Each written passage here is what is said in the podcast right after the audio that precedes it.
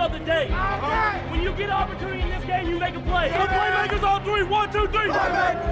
Touchdown, Kansas City! The Chiefs are right in the thick of it, baby!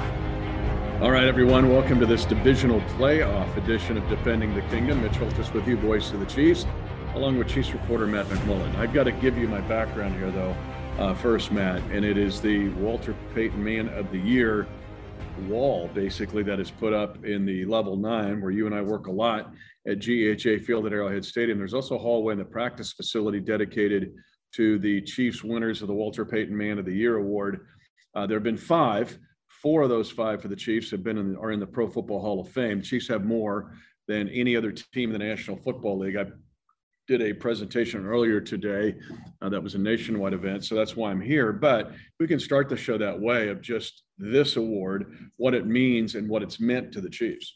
Yeah, it means everything. It's it's so much more important than so many other awards. Things like MVPs, offensive rookie of the year, stuff like that that the Chiefs have had players win uh, in the decades that they've been around. Those things are great and really important to us, but the man of the year award is about what you do on the football field and what you do off of it. And uh, that's so important because when you have a giant platform like these guys do, you want to make the most of it and make your community a better place. That's what that award is all about. And how about Tyrann Mathieu, our nominee this year? He won the online social media challenge because Chiefs fans voted for him.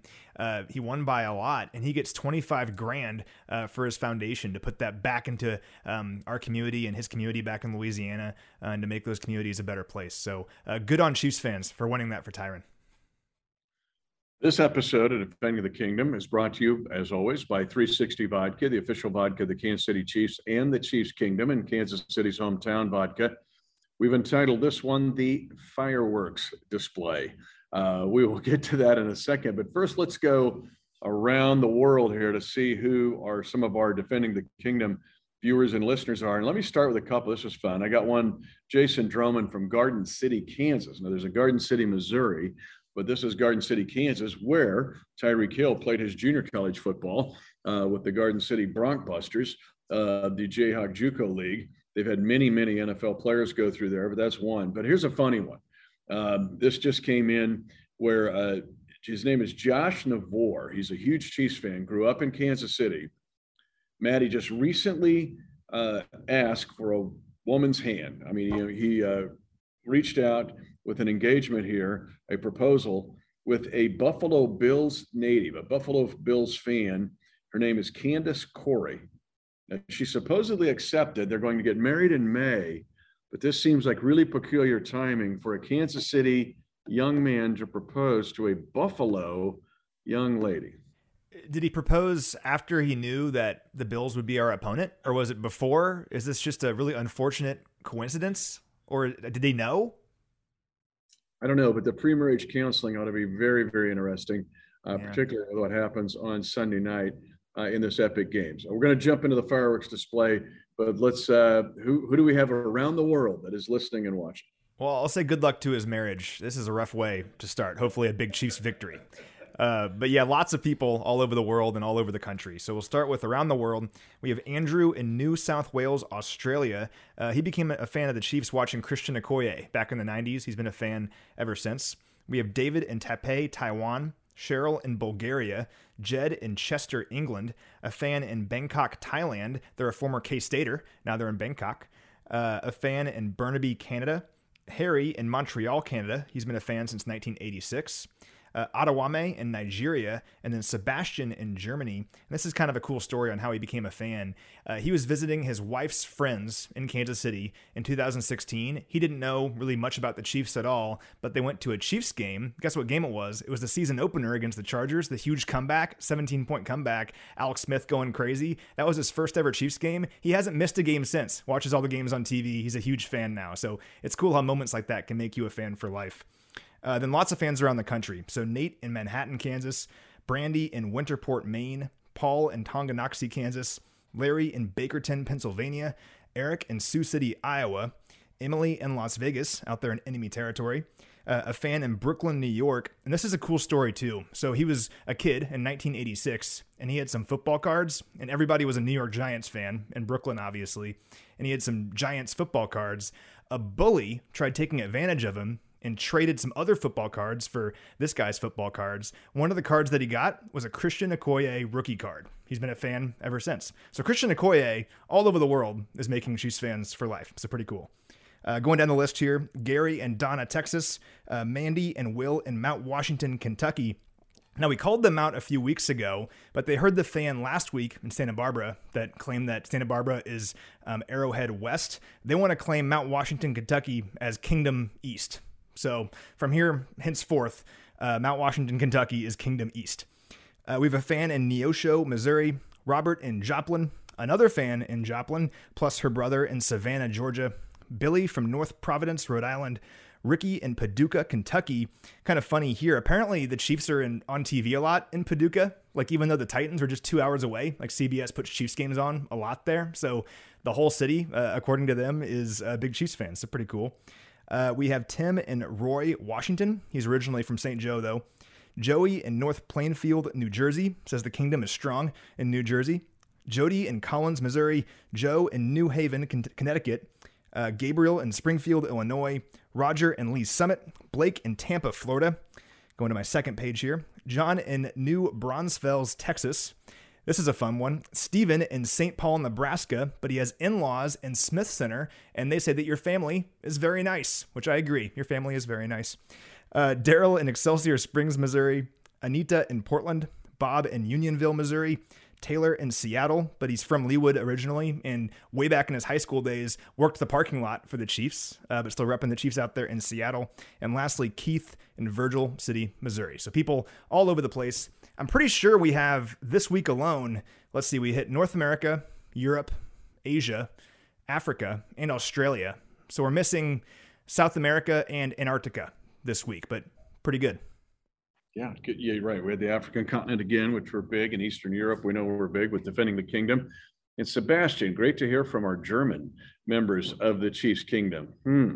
Stay tuned there, buddy. There may be one of these days we'll come see you. Matt and I will come see Sebastian and the rest of our great German fans in the Chiefs Kingdom. All right, let's talk about one of the more anticipated NFL games in the postseason in, outside of a Super Bowl in recent years, and that is this Buffalo Bills Kansas City Chiefs game which will be the divisional playoff game Sunday night, Sunday afternoon late at 5:30.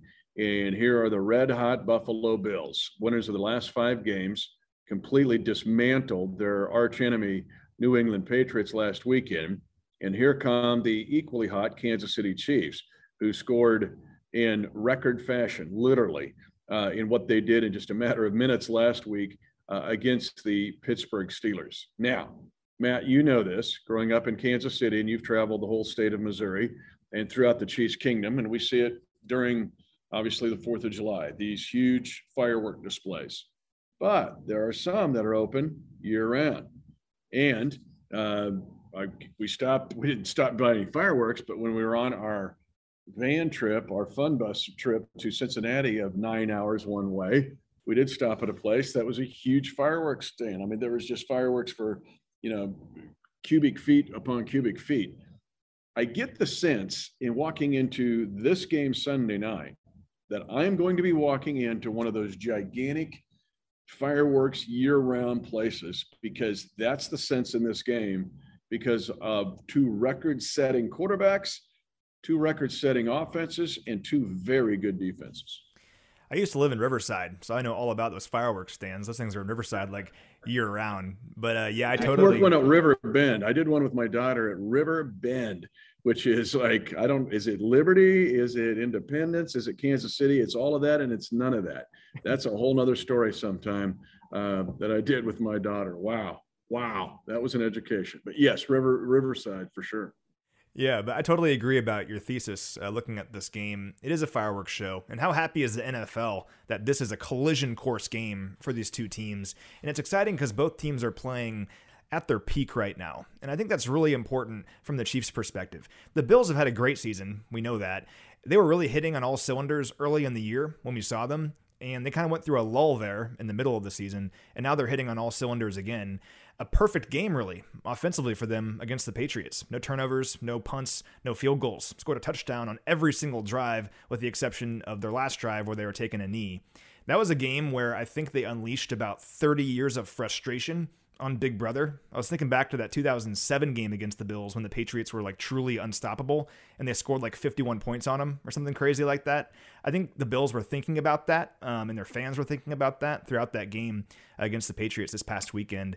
Uh, but the Chiefs are playing great football right now, too. And after a slow start against Pittsburgh, look at what Patrick Mahomes did after the TJ Watt defensive touchdown. So the Steelers get a touchdown, right, defensively, and people are all wondering, oh man, can the Steelers pull this upset? From then on out, Patrick Mahomes completed 24 of 27 passes for five touchdowns and 359 yards. He had more touchdown passes than incompletions to close out the game. I mean, that's MVP, that's Patrick Mahomes caliber football right there for him to have that game and have that confidence right now throwing the football going into this game, I think is huge. Crazy what he did have 28 points in 10 and a half game minutes. I mean, that shattered the Tom Brady mark in the playoffs uh, by 15 game minutes. I mean, it's just mind boggling. But let's give Josh Allen his due. You mentioned that Patriot game, the fact that at a 157.6 rating, he was only the third player in NFL history, Josh Allen, to have five plus touchdown passes no interceptions, and fewer than five incompletions. Only Peyton Manning in 2002, when he was a Colt against Denver, his future team, and then Kurt Warner in 2008 uh, for the Cardinals against the Packers, did what Josh Allen did last weekend. So it's interesting that we are seeing these two high powered offenses, and Buffalo, to me, over the years, has started to emulate the Chiefs just more and more and more. We know about Stefon Diggs. We know how part, uh, outstanding he is on the long passes. We saw it in October in that Buffalo victory when he got free for a 61 yarder. But now Dawson Knox, Isaiah McKenzie, Gabriel Davis, they're using Devin Singletary more in the run game and the passing game. There's just a lot of things to account for. Think of that fireworks building when you walk in in February and there's all these fireworks. The same with the Chiefs, because now we've seen the growth in guys like Byron Pringle, Jerick McKinnon last week. There's there's enough weapons anyway, but both of these teams have just added to the arsenal. Both of these teams don't pigeonhole guys into certain roles and that's what you do. You're just a running back, you're just a wide receiver. This is the offense that we run. Both teams really utilize the athletes that they have on the field in a variety of different ways. So you mentioned all the the threats that Buffalo has. Um, Stefon Diggs, yes, amazing player, but also Cole Beasley, Emmanuel Sanders, Gabriel Davis. You mentioned Devin Singletary. Lots of good athletes on this Buffalo squad where they can stretch you out, they can stretch you vertically as well. But the best athlete on the field is their quarterback and Josh Allen. And He's an amazing passer. We all know that. He has a great arm, uh, great story, you know, raising his completion percentage from at Wyoming. That was a concern about him. Can he complete enough passes in the NFL? Yeah, he can. He can really complete passes at a high level. But his running ability is the thing that makes him so special, in my opinion. So he has 700 rushing yards this year and six rushing touchdowns. Um, he has forced 37 missed tackles this season, according to Pro Football Focus. That's the most of any non running back in the NFL. 23 times on third down this season, and we saw it back in that week five matchup. He'll just take the ball and run a quarterback power or run to the side somehow, uh, and he'll get the first down. 23 times he's moved the chains on third down by himself with his legs this year. This dude is 6'5, 240 pounds. So the important thing here for the Chiefs is they have to maintain gap integrity against this guy, got to maintain your assignments, hold the edge against him. And if you have an opportunity to sack Josh Allen, you have to bring him down because what we've seen this year when he's struggled, and he has struggled at times under pressure when he can't get out and scramble. If you can sack him and create a negative play for this offense, throws the whole thing off schedule and they struggle as a unit. But when they're on schedule and he gets to third and three, third and four, that's where they're at their best. So the Chiefs, I suggest that they blitz. I suggest that they get pressure early and often in this game and make sure you wrap him up when you have an opportunity to do so because he's a great athlete. And when he can get the ball out to his other athletes on the field, this team is very tough to beat. Yeah, when you look at what he's been able to do, his he had 36 passing touchdowns. We're talking regular season numbers here. This is not even taking into account his five tosses last week against New England for touchdowns, and then 763 rushing yards.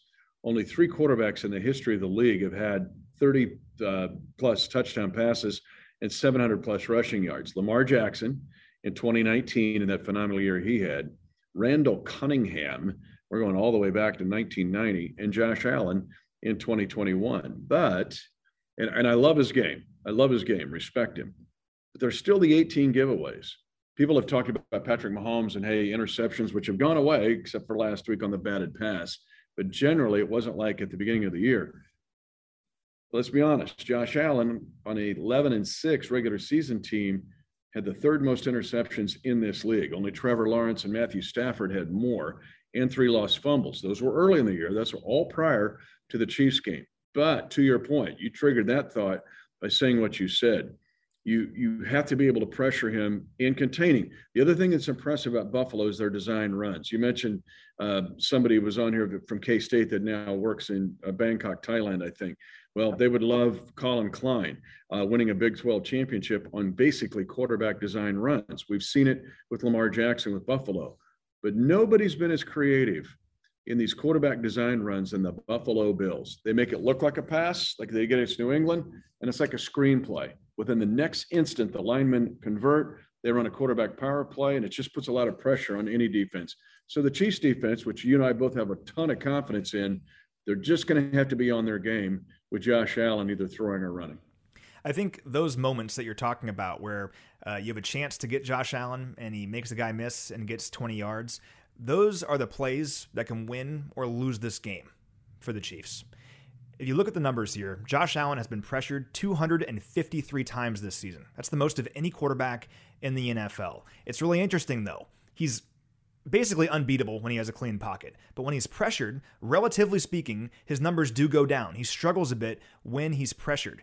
But if you allow him to create magic with his legs. He has the most big time throws, which are a subjective stat by Pro Football Focus, but it basically means when you make a great throw in a tight window. He has the most big time throws under pressure of any quarterback in the NFL and the most scrambles under pressure of any quarterback in the NFL. So it's a razor thin margin where if you can get pressure on him and sack him or force him into a, a fumble or uh, an interception, that's a huge play for the defense. But if you have one guy that he breaks a tackle or you can't quite bring him down and he makes a big play, that can go the other way and it's a big win for the Buffalo offense. So I cannot emphasize enough how important it is for when he's scrambling out of the pocket that you have to take him down and not allow him to make a big play because that's that's truly I think one of the major keys to this game.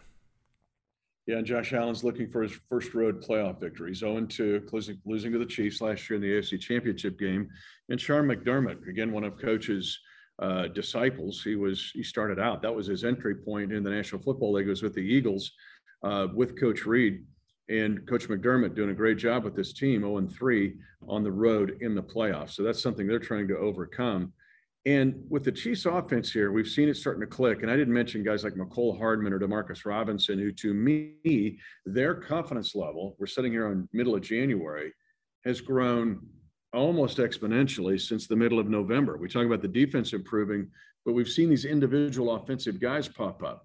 D Rob's going into this game, and for sure, Mecole Hardman are going into the high degree of confidence to be able to complement and and uh, help kind of subsidize Tyreek Hill and Travis Kelce. Yeah, and guys like Jerick McKinnon, he mentioned earlier, Byron Pringle had two touchdowns last week. That confidence level is so, so important because we know Tyreek Hill will get his coverage. We know Travis Kelce will get his coverage. So other guys have to step up and then open things up for guys like Hill and Kelce. And for those guys, particularly late this season, so against Pittsburgh in the regular season when we didn't have uh, Kelce and Tyreek Hill had just come off the COVID list and only got a couple targets. It was so important for those guys to get a moment to show, hey, when it really matters, we can be the guy. They showed that they could do it, not just to the world, but also to themselves and to the coaching staff. So then in the playoffs, all of a sudden, these guys are now making big plays when it's needed. How awesome was Jerick McKinnon against the Pittsburgh Steelers? 142 scrimmage yards on 18 touches in that game. He was huge when the Chiefs were really hurting in their backfield. Byron Pringle, great catch on that fade. The quick uh, cut in on a fake slant, then goes right to the corner of the end zone and catches that touchdown pass that really got things rolling uh, for this offense. So I think that confidence in themselves and also Patrick Mahomes' confidence in those guys that they can go out there and make big plays when needed uh, is super important going against this Buffalo uh, defense.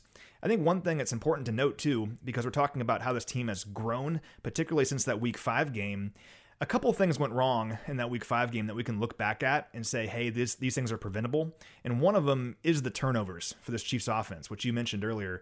The Chiefs turned the ball over four times in that game.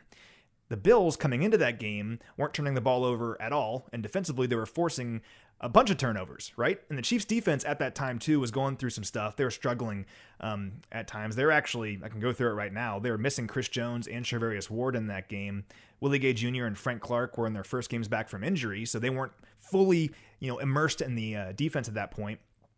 Juan Thornhill had only played 44% of the snaps in that game. He wasn't an every down starter at that point. Since that game, he's played at least 80% of the snaps in 12 of 13 games, and Melvin Ingram was a Pittsburgh Steeler. So the defense has totally changed, and the defense has forced turnovers and uh, big plays in the time since that game. Uh, I'll put a bow on it with this because now I'm just rambling about our defense. But uh, coming into that, or since that game, the Chiefs are plus 11 in turnover differential through the into the regular season, and the Bills are minus three. Something to keep in mind going into this one. Yeah, it's it, the turnaround there, especially for the Chiefs, and that is like something I've never seen in the National Football League, Chiefs or otherwise. Now, the Bills are also. We're going to pivot here a little bit uh, in the next couple of minutes as we close this show out. First of all, here's a real tasty stat. I love it when our DTK uh, listeners and viewers climb in when they do their own research. Derek Nelson is one of our great DTK season ticket holders, if you will, in Houston, Texas. Houston. He lives there in Houston. Uh, but he came up with this one. The, we know the Bills just went nuts on New England. The Bills were the 23rd team in NFL postseason history. Now we're going all the way back here. This is like think of the Washington Redskins losing to the Bears 73 to nothing in like the 30s or 40s. But the Bills, the 23rd team to score 47 or more points in a postseason game. The next week of teams that weren't doing that in the Super Bowl that had to have a game the next week, there were 13 of those 23. So 10 won Super Bowls doing it or NFL championship games. The next week, those teams were four and nine and averaged 18 points a game. And that was one of those emoji, hmm, let me think about that a second. So that's one I thought you would like. Uh, and he was just grinding through that. The other, there were nine that won Super Bowls or NFL championship games before the merger that blew somebody out and didn't have to play the next week. But blowing somebody out doesn't always uh, necessarily mean you're going to do it again the following week. Now, let me pivot though to this Buffalo defense. If you look at their grade card, oh my gosh, pass defense, total defense, third down defense, best defense against play action passes, best defense against downfield passes, um, and yards per play. First, first, first, first, first, first, first. This is the valedictorian right now of defenses in the NFL if you look at their grade card. Yeah, they're really, really good. I mean, they lead, just like you said, the league in just about every defensive category. They've been awesome this season. They set out to be better defensively this season, and they've done that. So give them credit uh, where credit is due.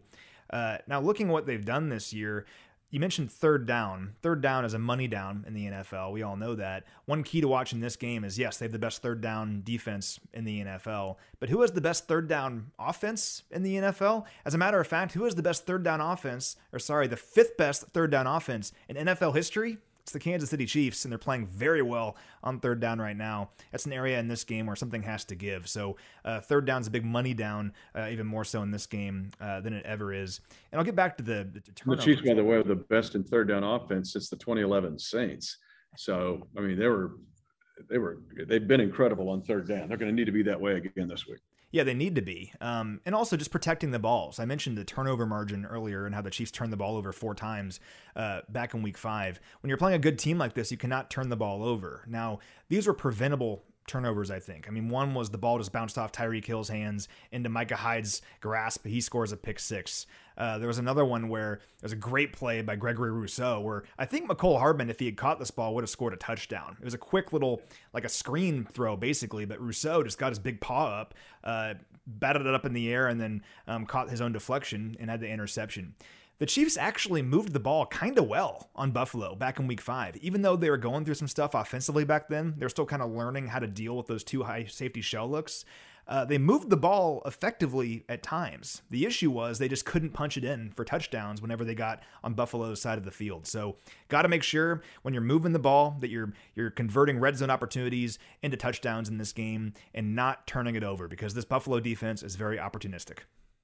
Yeah, I remember that. Speaking of red zone, McKinnon had one bounce off his face mask and fly up, and that got intercepted in the end zone. That took another one uh, off the board. The Chiefs were going to get at least three there. Okay, we're going to close this up. Did you ever go into the big fireworks stand? Did your folks give you like, a, here's 20 bucks, go buy some fireworks? My, my family never trusted me with that kind of thing, probably for good reason. But but I get where you're going with this, though. well, and I, I'll just tell you. So, growing up on a farm, of course, it could be a fireworks haven, but you had to be very careful. If dry, you could start fires. But my friend, we had an old, uh, this, and he's a city kid, right? He's a town kid. We had this old, um, it used to be a fuel tank, but it was buried under the ground. And he goes, Oh, this is interesting. I'm going to put a big firecracker down in this hole. Like, no, don't. And he did it. The whole ground just goes, but it didn't blow up. It could have. In uh, that tank, we had to bring it back up. Now I could, I know where it's at to this day, and there's a huge hole in that tank from that firework. But again, we've all walked into the big fireworks locations uh, throughout the Chiefs Kingdom or during the Fourth of July time, going into those big fireworks tent.